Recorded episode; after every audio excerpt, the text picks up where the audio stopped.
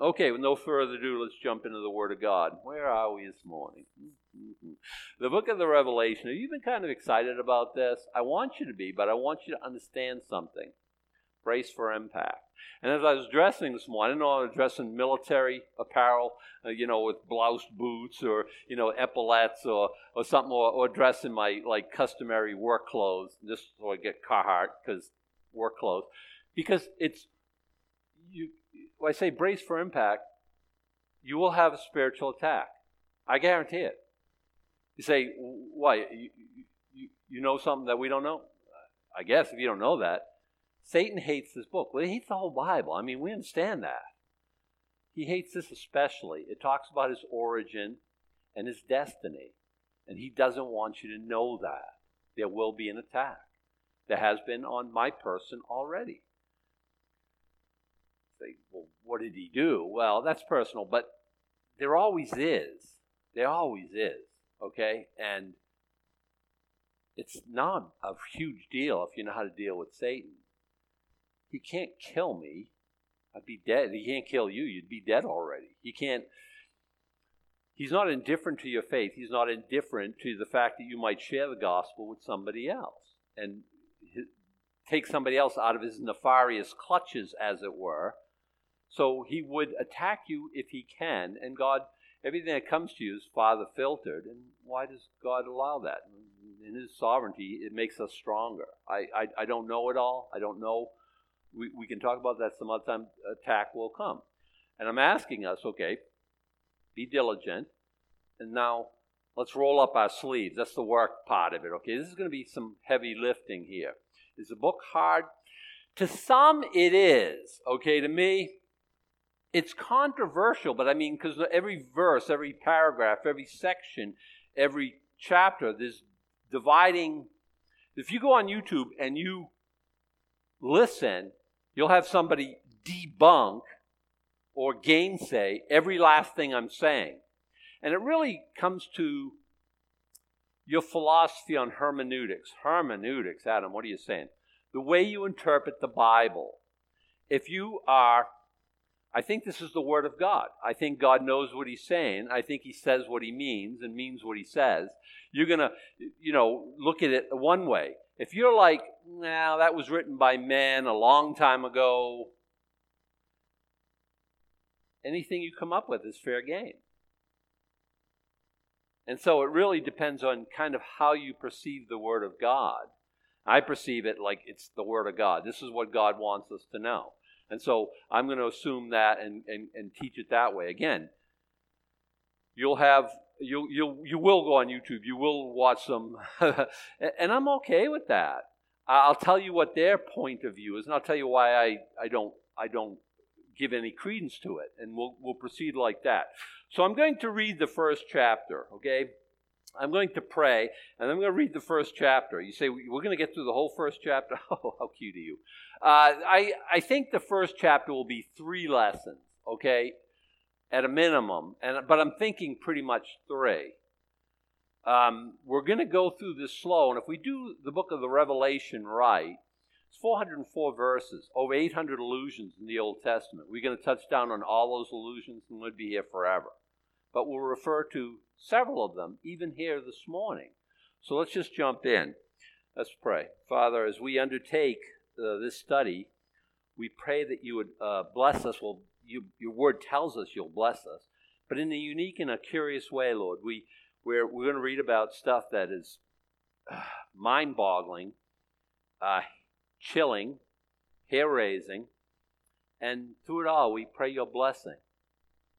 We want you to speak to us uh, as a congregation, as a church. We want us, you to speak to us individually. And we want to take wherever our Bible study is, Lord, we want to take it to the next level. We want to be changed people uh, having undertaken this, this study. We ask it in Jesus' name. Amen. I'm going to read the whole first chapter. The revelation of Jesus Christ, which God gave unto him to show unto his servants things which must shortly come to pass. And he sent and signified it by his angel unto his servant John who bear record of the word of God and of the testimony of Jesus Christ, and of all things that he saw. Blessed is he that readeth, and they that hear the words of this prophecy, and keep those things which are written therein, for the time is at hand. John to the seven churches which are in Asia, grace be unto you and peace from him which is, and which was, and which is to come, and from the seven spirits which are before his throne, and from Jesus Christ, who is the faithful witness and the first begotten of the dead, and the prince of the kings of the earth, unto him that loved us and washed us from our sins in his own blood, and hath made us kings and priests unto God and his Father. To him be glory and dominion for ever and ever. Amen. Behold, he cometh with clouds, and every eye shall see him, and they also which pierced him, and all kindreds of the earth shall wail because of him. Even so, Amen. I am Alpha and Omega, the beginning and the end, saith the Lord, which is, and which was, and which is to come, the Almighty.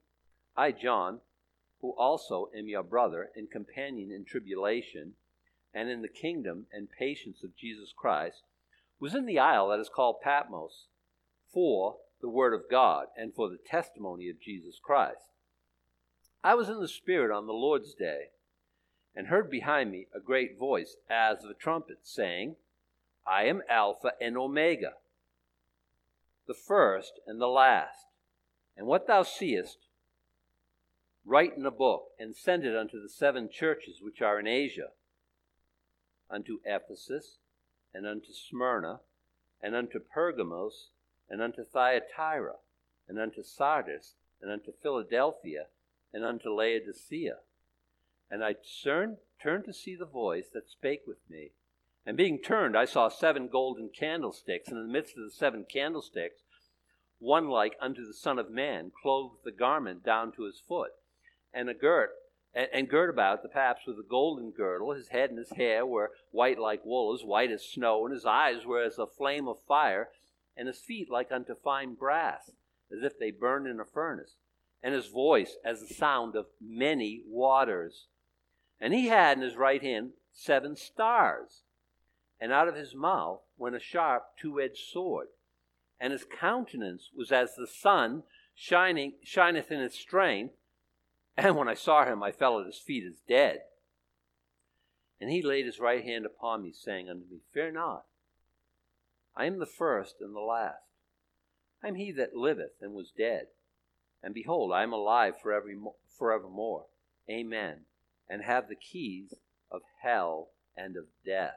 Write the things which thou hast seen, and the things which are, and the things which shall be hereafter the mystery of the seven stars which thou sawest in my right hand, and the seven golden candlesticks.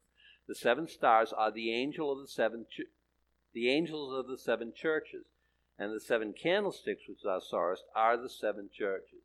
Okay, that concludes chapter one. How many got it? We'll go on to chapter two now. You got it? It's easy peasy, right?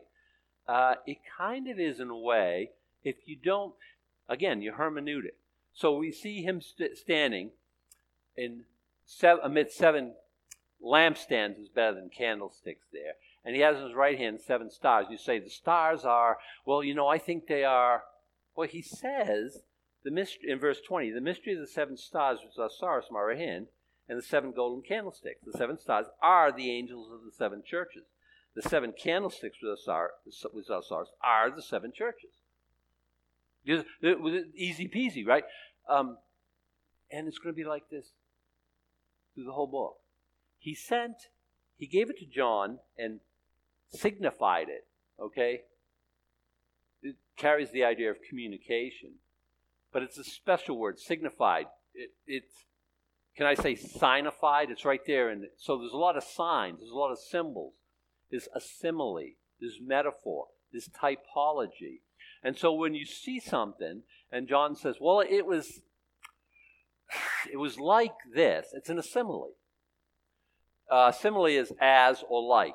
You see those words and you say, it's in a simile. You, you remember your, what, sixth grade English class, okay? A metaphor is like you're the salt of the earth. What does that mean? You dissolve when you're wet, or no? It means some, well, we can get into that some other time. But you, you see what it means, or you're the light of the world, or we're not we're not we don't we're not illumin, luminaries, you know that you know people in the dark they hang around us and they can see better. But in a way, that's exactly what we do. Uh, a metaphor. So um, we'll so that we're going to see a lot of symbols, and you say, well, why is everything in symbols? Uh, one, that's the way God wants it. Two, you know, a picture's worth a thousand words. And I think a symbol is worth, a, a word picture is worth a thousand words. It, it, they're powerful images. When we get to chapter 13, we'll see a beast rising up out of the sea. Powerful imagery.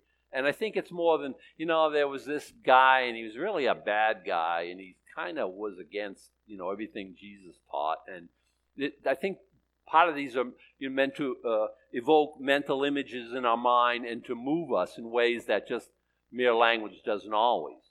So I think that's the the reason for the signs. Now let's start off, okay? We're going to get to verse 1. You're very happy about that. The revelation of Jesus Christ. Let's stop there, okay? One, if you like Jesus, if you love Jesus like I love Jesus, you're going to love this book. It's the revelation of Jesus Christ. Now let's talk about a few things. Not the revelations. If you say that to me, hey, are we studying Revelations today? I won't correct you. Okay, I'm just going to do it once for everybody right here. Uh, I was on YouTube. You can't look up Revelation. You have to look up Revelations practically because everything like defaults to Revelations because YouTube people don't know it's not Revelations, it's Revelation. It is the revelation singular. And there's a lot of revealing. I, I get that, okay? That's why we call it revelations. But it's the unveiling of Jesus Christ. You say, well, he's kind of unveiled anyway, not like this. No, no, no, no, no, no. We know him one way. We know him as Savior. We know him as the one who came to earth. He created everything. He was worshiped by angels, glorified in heaven forever. He made some appearances on earth, uh, arguably. I think he's the sentry. I mean, when Joshua is acting like a sentry and he sees this guy, the captain of the Lord's host, and he says, Are you for us or are you for our adversaries?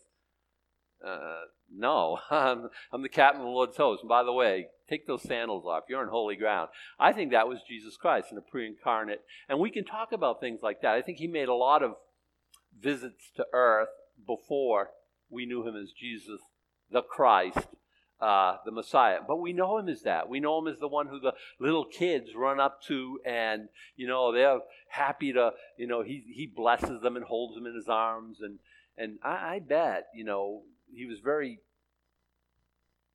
approachable.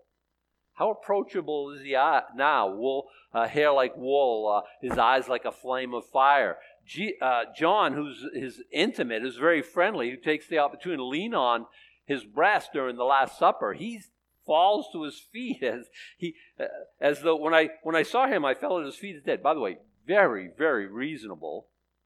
If you saw Jesus in his glory now, I think you'd. I think the same thing. And by the way, I'm going to take you through those seven descriptions of Jesus Christ. Say seven. Uh, I might as well get to it now. This book is very, it has a very heptadic structure. Heptadic, fancy way of saying seven. If I say something like deci is a, you know, a, a what's the word? Pre, when something before a word, right? I can't remember. Uh, if I use the word deci or cent, uh, like cent is a hundred, deci is ten, right? You you you're very comfortable with that. Hept, not so much. It means seven, and so there's we're going to see sevens all through here. Already we see uh, seven stars, the seven golden lampstands. Then there's things like the description of Jesus Christ is sevenfold. We see the sevenfold Spirit in verse 4, right? And then there's you know, there's seven bowls of wrath, there's seven trumpet judgments, there's seven seals, there's seven churches. And then there's a lot of subtle ones all the way through. When we see verse 3, blessed is he that readeth and heareth the words of this prophecy, you know that's the first of seven beatitudes in Revelation. There's a lot of them that you'd you'd have to count them. They're very curious. They ha- there's like in chapters 21 and 22, there's seven new things. In chapters 12 and 13, you know, we see the woman and the male child, and we see Michael and the beast. And if you add them all up, by the way, there's seven personages there, but they don't say one, two, and three. So you have to like be and um, there are people who put like the sevens together in Revelation like the seven doxologies in heaven, the seven times where in heaven they praise God. And you wouldn't see that unless you were, you know, looking for sevens. Well, they come up with hundreds, and I'll bet they probably don't even haven't even scratched the surface. There's so the book is very heptadic in structure. You say, so what is why is God all about seven? Ah, good question. Now some will say silly things like, well, seven is the Lord's number explain to me how the beast has, you know, seven horns. He has Lord's numbers horns, which, by the way, is symbolic of power. That's Scripture's way of saying he's all powerful. Uh, he doesn't have Lord's number horns. Okay, that's just kind of silly. Seven's going to mean complete, complete package. Like the seven days in a week. First week of creation, he created six days, and the seventh he rested, right? And that was one week. And it's like, like a complete, and the number eight is the day, the, the number of new beginnings. A lot of people who study scripture, uh, numerology, and I don't mean that in a sense of like, hmm, I'm a three. What are you? You're a five? Oh, that's good because fives and threes get along. That, no, that's garbage. That's I'm not talking about that. Do you notice the Bible has a lot to say about the number seven, or uses it a lot? You have, you notice the Bible is like it rained for 40 days and 40 nights when uh, uh, Elijah was running from Jezebel. His trip was 40 days, and there was a lot. There's a lot of 40s in Scripture. You know, Jesus out in the wilderness for 40 days. Uh, the children of Israel 40 years. And the, the, well, what a coincidence! All these 40s. No, they they're specific and they mean something. Okay, and God's the God of order and of and of he does things in a, in a certain way. And so I think the numbers in Scripture mean something very, very often. I would say always, but I can't really prove that. And so somebody comes up to me, well, what is this number here of these going into battle, these 704,820? I, I don't know. So I, I, but I think they, I think everything means something. You know what I mean? But this, I don't always know the meaning. Now, through here, one of the funnest parts about this book is we're going to see these symbols and we get to explain them right in the text there itself in the same chapter or somewhere else in scripture. And i think that discovery is the fun that's to me that's that's the that's the and they all point to jesus christ. And that's the like i say if you love jesus you'll love this. Now i promise a blessing. Well we'll get there okay? I'm uh, i'm going to get ahead of myself and i want to do this. Okay it's the unveiling and the word is apocalypsos. This is where we get the word apocalypse. We talk about apocalypse, we talk about something happening is very bad. Uh, remember the Armageddon movie? They had that big asteroid coming to uh, the world, and they flew out there and blew it up, and and of course they were all heroic and stuff like that. And uh, you know, the one guy saying, "Oh, it's the book of the Revelation, all the be- all the worst parts." When you talk about something apocalyptic as something that's very nasty and very bad and very like, you know, uh, comets hitting the, I mean, meteors hitting the earth, the uh, the, the the the the waters turning to blood, this many are killed during this. We have this locust invasion. Well, I think it's a demonic invasion from the pit. And they're like locusts that sting people, and they they pray for death and they can't die. That's very apocalyptic in the way that we use it.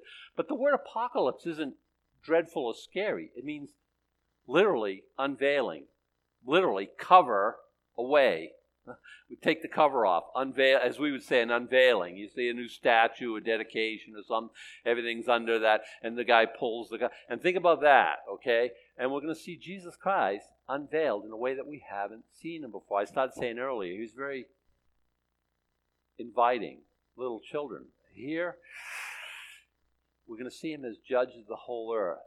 You know, a lot of people scripturally are, are types of Jesus Christ. Joseph.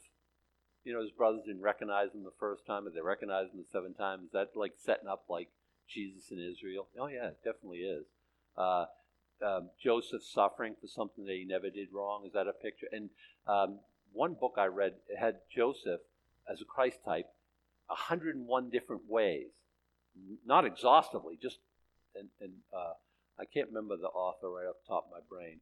That was very, very interesting. And there are a lot of Christ types. There are people who play the part of Jesus Christ in Scripture. Boaz, okay, who marries a Gentile bride, Ruth, and by doing that redeems her. And it's uh, there are some that are very stark, and there's some that are just not as crisp as we'd like them, but they're there and they're very subtle. Okay, um, so we like that. We like you know seeing Jesus Christ in new light. How many people know that like Gideon is a Christ type? we don't see that in our Sunday school you know coloring books. Like where he comes back and he dispossesses the earth of its usurpers. Uh, Joshua is one of the clearest. Joshua, Jesus. You'd think the first book in the Bible named for a human being would be very Christ-like. Well, he, he comes back, what does he do? He takes the, the land that's not rightfully theirs, and he throws them all out, and the people of God inherit the land. We're going to see Jesus in that type, okay? We're gonna, and it's an unveiling to us. It's a, it's a way that we haven't saw him in the past, so not necessarily that we that we know him. Okay, it's a revelation of Jesus Christ. Yeshua Messiah. That phrase, Jesus the Christ, Jesus Christ, we're not going to see that again until the last chapter of the book. Now we're going to put him away. He's got a lot of titles here King of Kings, Lord of Lords.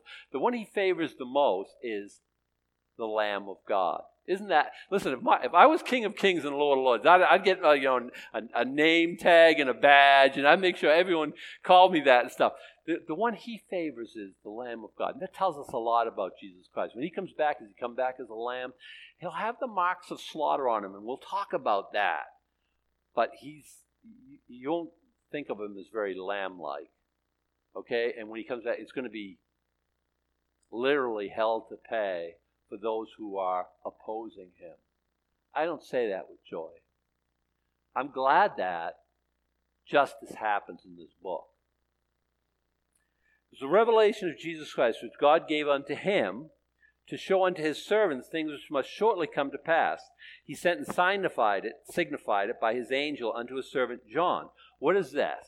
It's a custody, a chain of custody. I know about that. So if I do like a lead sampling, I have to send it away and I have to do a certain thing, have people sign for so that that sample is so that, you know, chain of custody, like, you know, DNA and a death and, and people, the chain of custody is very, very important. Well, this is a chain of custody. It's a revelation of Jesus Christ, which God gave him. Him who? Jesus Christ. God gave this unveiling of Jesus Christ to Jesus Christ. What did Jesus do with it? Well, it, it's, it's, it, he gave it to him for this purpose, to show unto his servants the things which must shortly come to pass. Now, I explain something that's going to be a mystery to a lot of people for a lot of time. How come I read the book of Revelation? I don't get it.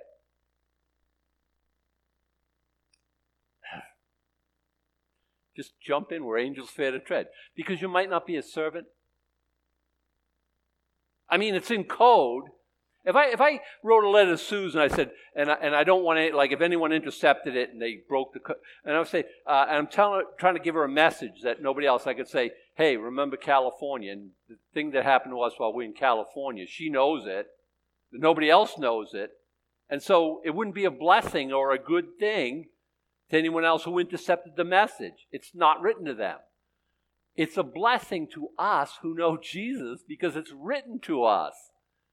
Um, and then the, there's a problem is, and it's written in such and such a way that the author assumes that we know our Bible and specifically our Old Testament. 404 verses, over 800 references to the Old Testament. And if you remember, I was teaching in June, I was talking about Balaam.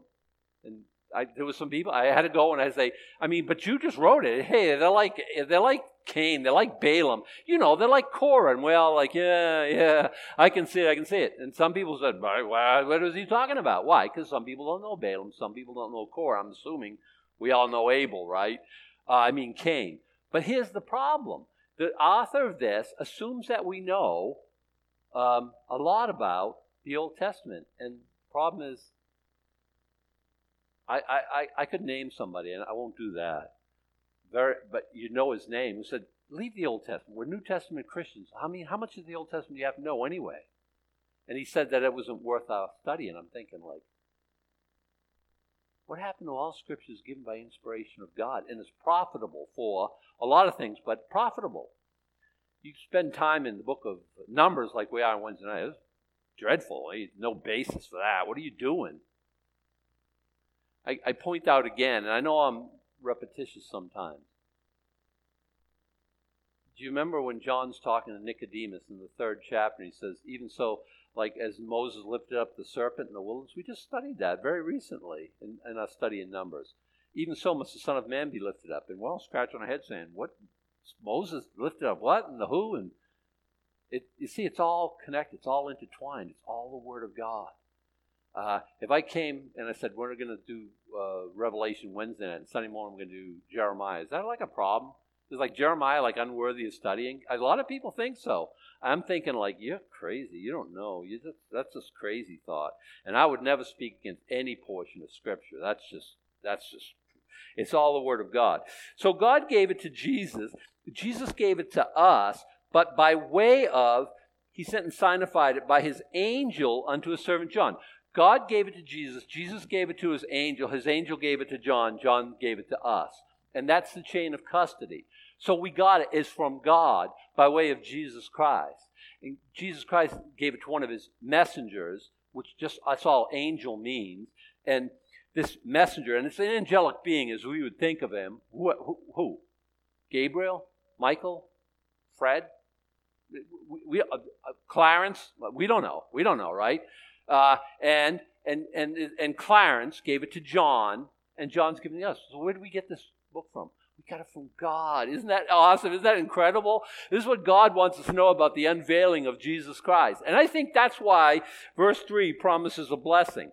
And John, he, we're in verse 2. All right, see, we're making headway. Listen, I, I, I knew some of this was going to be introductory. I knew it was going to be a little bit, but I had to set some rules up. I mean, I could really go on with preterism and post um, tribulationalism and I, I, I, can, I, can, I can give you all stuff, and eventually I will at some point, but I can really lay that on, and I'm trying to get into it like a few verses anyway. Anyway, John bear record of the Word of God. Is this the Word of God? John seems to think so. by the way, I would agree with John. He bear record of the Word of God and of the testimony of Jesus Christ and of all things that he saw. How did he receive this? Verbally. No, he saw it like a vision. And I'm thinking, John, first century man, the end of the first century, this thing that he never seen. And they're talking about things that are happening, well, that haven't happened yet. How could John describe a, an iPhone? He's never even seen a telephone. How could he describe a lot of things? And are we going to see Black Hawk helicopters? And I, I don't think so. I don't think so but maybe. But he's saying, well, it was like, well, it's kind of like this. I think he's left at a place where he can't, there's no words for him to describe. And so I think that's one of the things we're looking at. And I think he gives it to us this way. Well, I saw this, and I saw this, and I saw this, and now some things we can connect some dots. I'm going to tell you right now, and you're not going to like this. Some of the things, I, I don't know. And maybe nobody knows, and we're going to have to live with the answer uh, that no, that I don't know and you don't know. We're very tempted sometimes to fill in the blanks, and that's a bad idea. Well, I think it's probably this. And then when God does reveal it to us, I, I'm not listening. I already got my mind made up that this is this. And the only time we can be that sure is when we're sure. I don't want to come to Scripture, well, I don't know, whatever, your interpretation is good as any. No, no, no. God meant us to have this and meant us to understand it. And sometimes, like I say, don't take any shortcuts. Don't fill in blanks that. And if you can say something that I don't know about, well, praise God, come and tell me. I will tell you, am I an expert in these matters?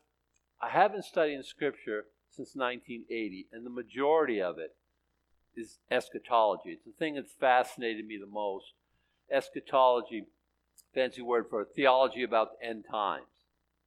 Book of Daniel, traffic in oh my my goodness, there's so much in the Bible about for every um, time it talks about Jesus' first coming, there's seven or eight times it talks about his second coming. Is this an important aspect of, of, of, of Scripture? 214 chapters in the New Testament. Because you all knew that, right? How many, how many speak of, how many allusions are there to Jesus' second coming? 318 out of 214 verses. Do the math. That's more than one per verse, uh, one per chapter. It's a big, big, big subject. So much so that I think a lot of times, you know, in the Old Testament, there was a lot of verses about his second coming where he's the victorious champion, where he puts the evildoers away, where he rules and reigns from Jerusalem, specifically Mount Zion.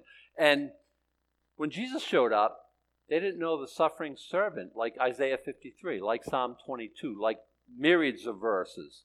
Um, they didn't know that, and I think that's that's part of the problem. They were focusing on glorious Messiah who's going to, because they were under Roman authority at that time, and they wanted a savior who won. The first thing they needed was salvation from Rome, or so they thought, and I think they missed it. And I we we'll, we'll get more of that as we go along. Okay, John bear record of the word of God and of the testimony of Jesus Christ and of all things which he saw. Now, we're going to get three verses in, and I knew we were going to get three verses in, okay? So eh, we're really cool. Everything's fine. Uh, Blessed is he that readeth. We got that. We got the reading blessing already. And they that hear the words of this prophecy.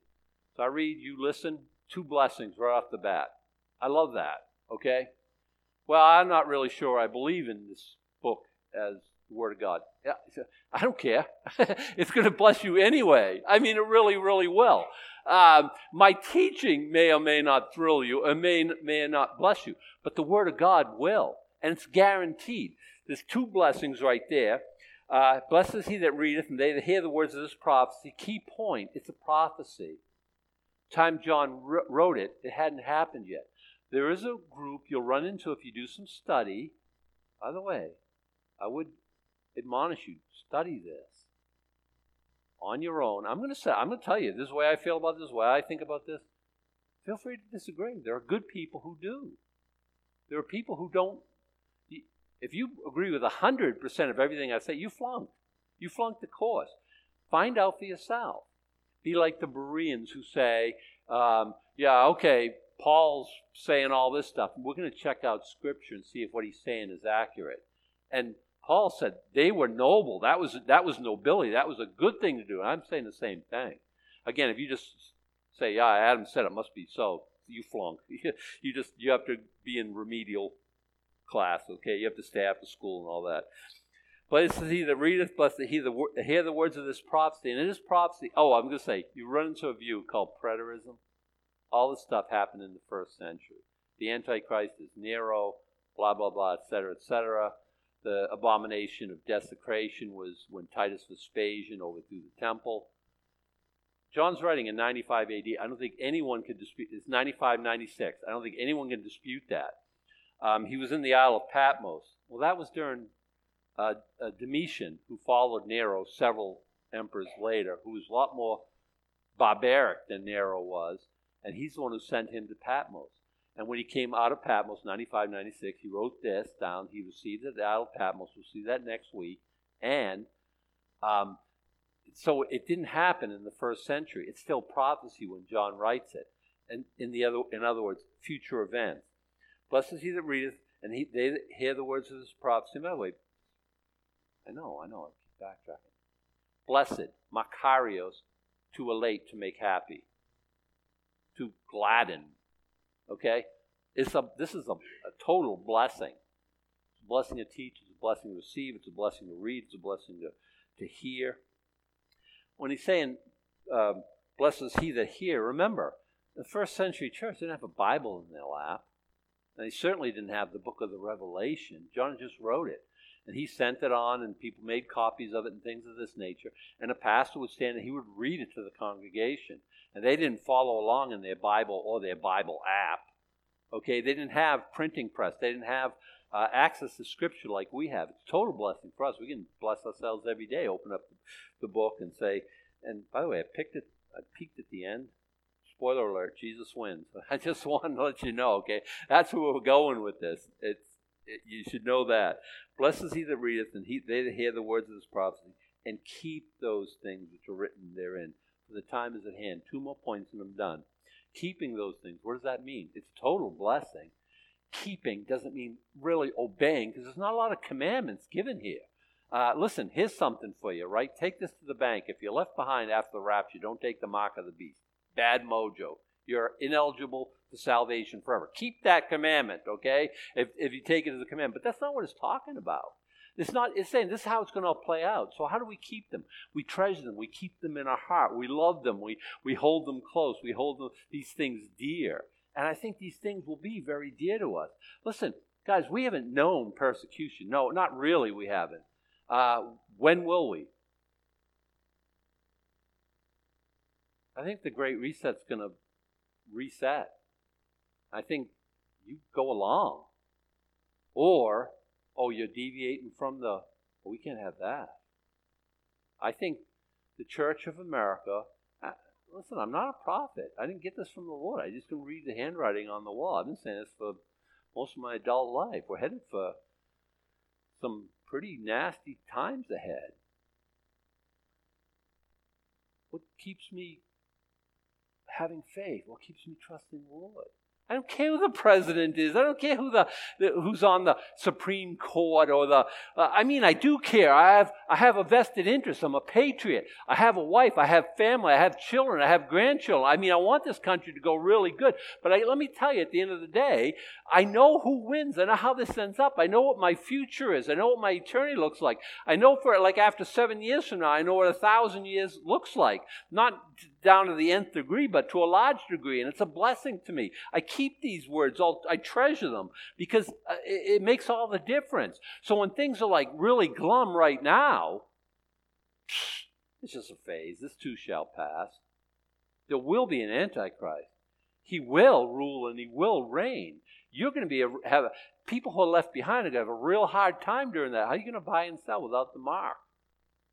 Good luck on you. You'll trust Christ. You'll be beheaded for your efforts and it's all here. We'll get we'll get to all that. But I think there's a there's a there's a treasure here, and it's it, it's something that and there's a blessing in keeping these things are written for it therein. For the time is at hand. You're saying the time is at hand. Wait a second. In verse one, this is my last point. God gave Jesus the revelation. He gave it to his servants, the things which must shortly come to pass. The time is at hand. You're thinking, Wait a second. It's been at least 2,000 years. I guess in God's economy, that's at hand. Uh, time, God doesn't measure time like we do. Remember, He said uh, to Abraham, you, your seed's going down into Egypt for 400 years. The, the sin of the Amorite is not yet come to completion, not yet full. 400 years? If I told you some of the things the Amorites did, some of that, you'd say, God should have lowered the boom. He's gracious. And he measures time morally, not with a calendar. And a day is the Lord is a thousand years, a thousand years to a day. Jesus, when do you come back? I'm going to be gone two days. What are you talking about? And it doesn't even mean that anyway. When it says shortly, uh, it's the Greek word we get our, our word tachometer tachometer. It tells you how many RPMs. It's when this thing happens, it's going to happen with rapidity. When these things start playing out, you're going to see how quickly they play out. Um, will we finish this book before this book starts to unfold? Okay? I don't know. I don't know. I think it'd be a photo finish. I, I, I really have no idea. I'm not I'm not date setting. Okay, I don't I don't play like that. But I think like we're overdue for judgment. You and I are overdue for judgment? Listen. Our sin has already been judged. That is the blessing of the book of Revelation. Because Jesus is Christ, because he's Messiah.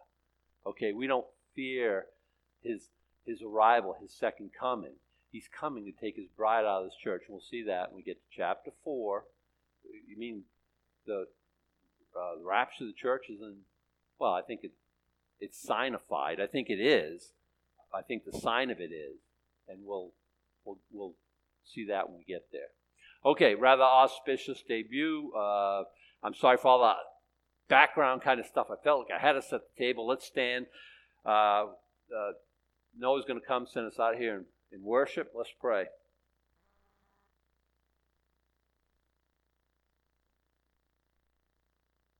Three verses, I know, Lord, but three important verses. All your word. It's all beautiful. It's all wonderful.